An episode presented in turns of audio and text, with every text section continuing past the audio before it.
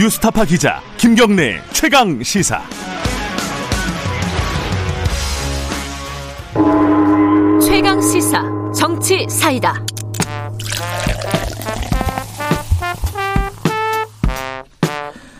네, 김경래 최강 시사 2부 시작하겠습니다. 여의도의 여의도 정치의 젊은 피 박성민 더불어민주당 최고위원과 국민의힘 이준석 전 최고위원과 함께하는 정치 사이다입니다. 자, 두 분 모셨습니다. 안녕하세요. 네, 네 안녕하세요. 어, 유튜브 라이브 열려 있고요. 어, 문자 참여 기다립니다. 짧은 건 50원, 긴 건 100원, 샵 9730 스마트폰 콩 이용하시셔도 좋고요. 어, 제가 좀 전에 그 김경진 의원하고 인터뷰 전 의원하고 인터뷰를 했는데 이 김경진 전 의원은 약간 이제 굳이 따지자면 그렇게 나누는 거는 뭐 너무 무식한 방법이긴 하지만 검찰의 입장을 많이 좀 말씀하시는 음. 분이잖아요. 음. 네, 네. 검찰 출신이기도 하고. 네, 네. 그래서 인터뷰하면서 저는 좀 이제 그 반대되는 얘기를 많이 물어보는데 네. 당연히. 네. 그러면 또 이제 청취자분들은 왜 너 편파적인 진행을 하냐, 음. 왜 추미애 편드냐, 뭐 이런 얘기를 또 많이 듣고. 두 분은 와도 제가 그러지 않아요. 이, 그 이준석 최고위원께는 네. 민주당식 질문을 많이 드리고, 네. 어, 뭐 박성민 최고위원께는 제가 국민의힘식 질문을 많이 드리는데, 뭘, 뭘 해도 욕을 먹습니다. 원래 욕을 먹어야 잘하는 겁니다. 자 오늘 무슨 얘기를 하면서 욕을 먹어볼까요? 덕담해 주신 것 같은데 오늘은 오늘은 그런데 깔려 있는 메뉴가 메뉴가 어떤가요? 어 김경수, 안철수 그리고 대망의 추미애까지 이거 뭐 아, 이거 다 할 수 있을까요? 재료가 부담스러운 재료들입니다, 이게. 이게 다 할지 못할지 모르겠으니까 네. 시간을 정해놓고 제가 저, 똑같이 저, 적당히, 적당히 끊어서 가겠습니다. 자, 네. 김경수 지사부터 얘기를 해보죠. 이게 지금 2년 실형을 받긴 했는데 이 혐의들이 좀 여러 가지가 있어서 좀 복잡해요. 이거 어, 일단 공직선거법 위반은 무죄인 거고, 네. 그죠? 네. 그리고 댓글 여론 조작, 요거 관련해서는 유죄가 된 거고. 네, 그렇죠. 그러니까 사실 우리나라에 이제 보면 포털이라는 게 미치는 영향이 크잖아요. 예. 그러다 보니까 이 여론을 장악하고자 하는 정치인들의 시도가 있어 왔습니다. 그게 예전에 우리도 알고 있던 국정원 댓글 수사라든지 이럴 때도 음. 그때는 국가기관이 개입하는 것 자체가 잘못되었기 때문에 그건 당연히 처벌받아야죠. 그렇죠. 그리고 예. 이번에는 여론 조작에 대해 가지고 법원이 판단하기에는 이런 것들이 선거에 영향을 크게 미칠 수 있고 있고 사실 이런 것들이 근절돼야 된다는 입장에서 이런 판단을 내린 거거든요.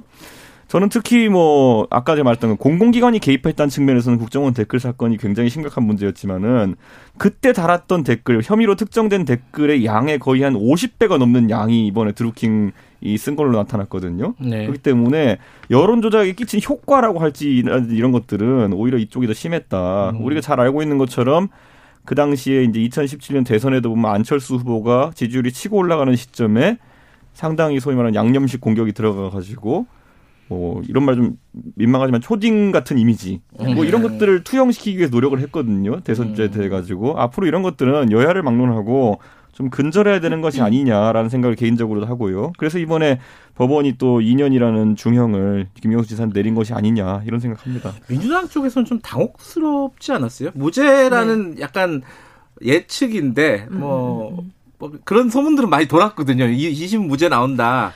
사실은 어. 좀 분위기가 무죄를 관측하는 게 굉장히 우세했던 건 맞는 그러니까요. 것 같습니다. 저도 음. 그 결과 나오기 전까지 뭐 다들 뭐 무죄겠지라는 생각을 하면서 이제 떨리는 마음으로 지켜봤는데 근데 김경수 지사께서 굉장히 담담하게 또 그 판결에 대해서 임하시더라고요. 근데 저는 일단 좀 반전 가능성을 완전하게 배제하는 거는 아닌 것 같다. 대법원 네. 말씀하시는 왜냐하면 네. 이제 일단은 법정 구속을 시키지 않았 죠 그러니까 음. 보석을 유지 유지를 한 것인데 결국에는 이게 재판부도 좀 고민을 했다는 사실이 좀 드러났다. 그리고 그 음. 고민의 여지는 분명히 대법원까지 전달이 될 것이다라고 해석하고 있는 뭐 어, 변사들도 계시고 그리고 동시에 이 김경수 지사 측에서 계속해서 좀 어, 주장을 했던 부분, 특히 뭐 음. 로그 기록과 관련해서는 이제 전문가의 좀 기술적인 감정을 좀 받아보자라는 주장이 계속 있었고, 동시에 드루킹 일당에서 진술했던 그런 여러 가지 부분들이 사실은 재판부가 허위라고 판단한 것이 많음에도 불구하고 이것을 선택적으로 어, 추사 선택해서 고른 것에 대해서는 좀, 어, 부당한 부분이 있을 것이다라는 그런 주장을 계속했던 거고 그런 의미에서 김경수 지사가 이제 진실이 반쪽만 밝혀졌다라고 음. 얘기를 한 것 같습니다. 근데 저는 이번에 그 법적으로 예. 이제 문제가 됐던 부분 재판부도 예. 선고하면서 결국에는 판가름이 나는 지점이 김경수 지사가 시연을 받느냐 안 받느냐에 대한 부분이잖아요. 거기 관련된 게 뭐 닭갈비니 뭐 이런 얘기들 예, 쭉 나온 그쵸. 거죠. 저는 근데 그죠? 그 예. 닭갈비 전술 자체가 굉장히 좀 민망했다 이런 음. 얘기하고 싶은 게 뭐 닭갈비를 포장한 영수증이 있고 하니까 같이 먹었으니까 나는 그때 보지 않았다 이거 아닙니까?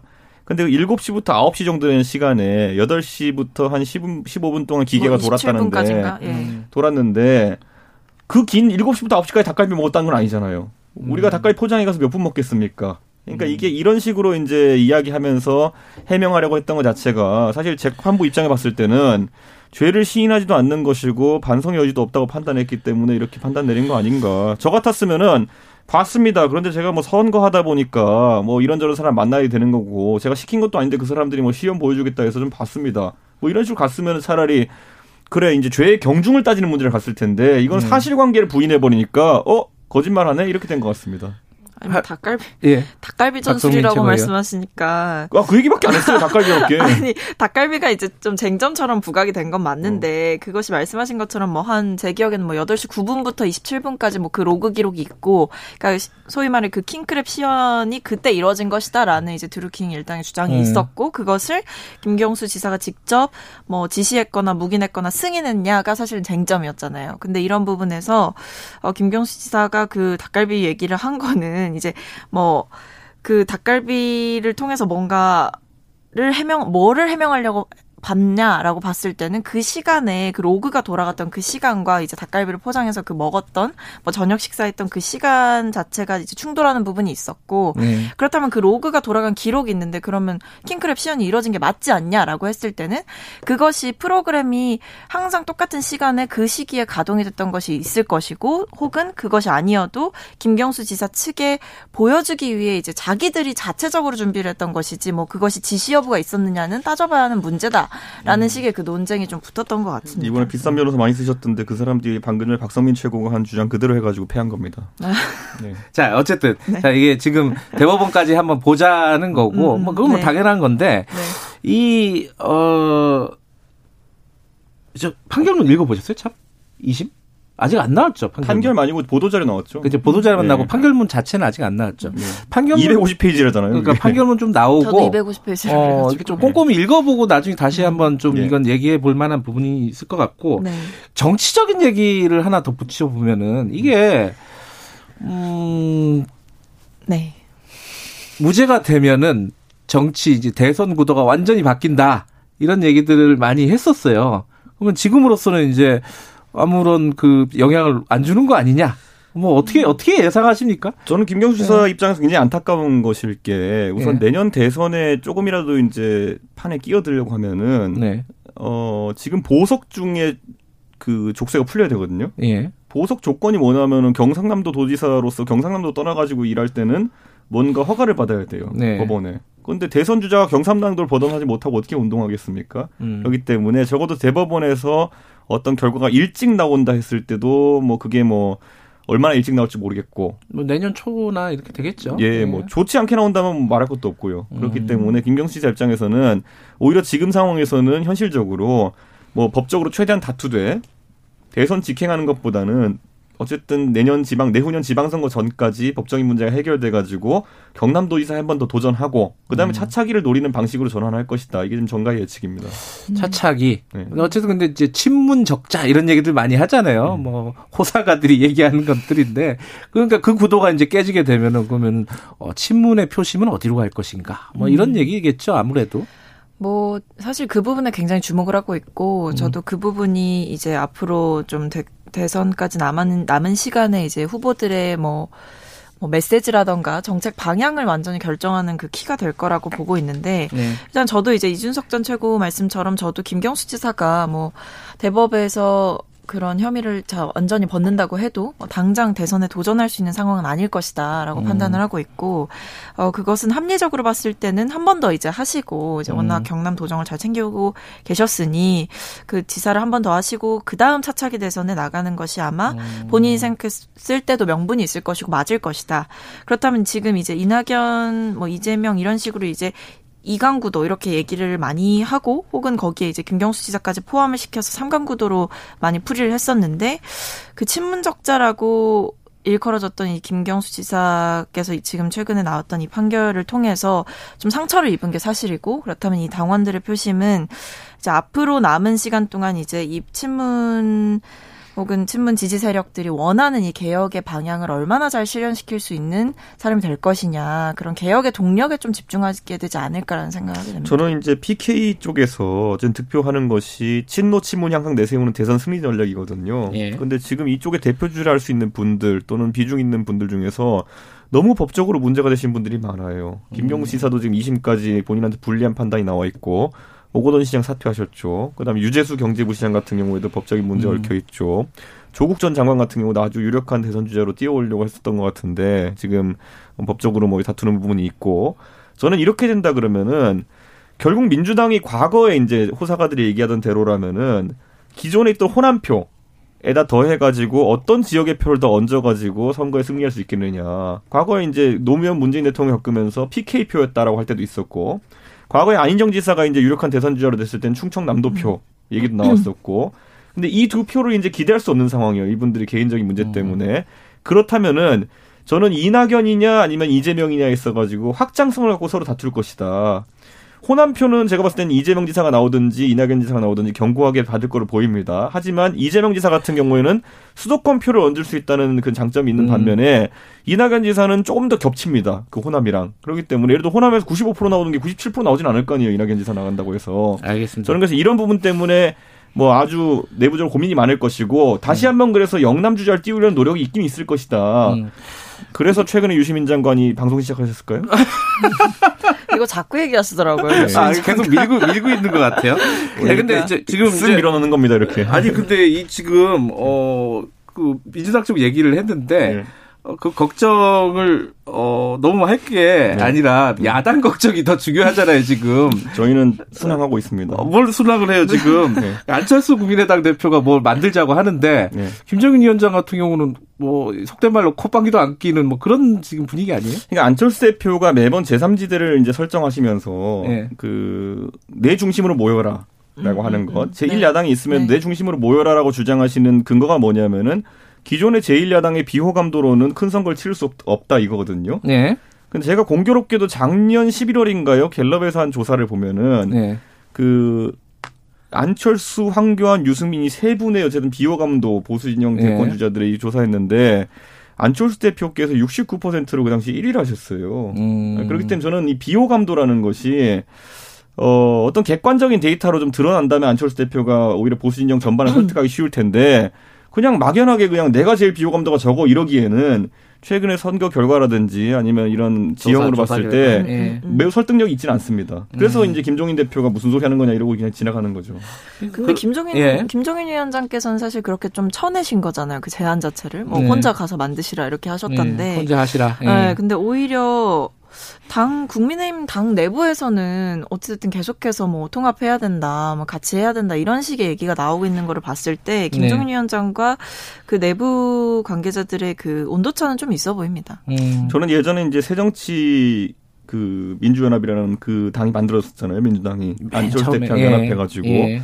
저는 그때 안철수 대표가 어쨌든 그 당의 틀로 들어왔던 것이 지금 문재인 대통령께서 집권할 수 있는 동력 중에 하나다 이렇게 봅니다. 음. 왜냐하면 안철수 대표가 그 당시에 밖에 계속 존재했다고 한다면은 글쎄요, 저는 그 3당 구도를 더 고착시키기 위해 가지고 초기부터 굉장히 말이 많았을 것인데 저는 와가지고 안철수 대표가 본인 발로 나갔기 때문에 오히려 지금 그런 상황이 생겼다 보거든요. 네. 저는 저희 당도 약간 비슷한 느낌이 있는 게 안철수 대표가 지금까지 워낙 삼지대 독자 출마를 계속 강행했던 분이기 때문에 예. 서울시장 선거랑 대선이라는 큰 판을 앞두고 이분이 불확실성의 변수로 존재하는 것에 대해서는 뭐 주호영 대표 포함해서 많은 분들이 네.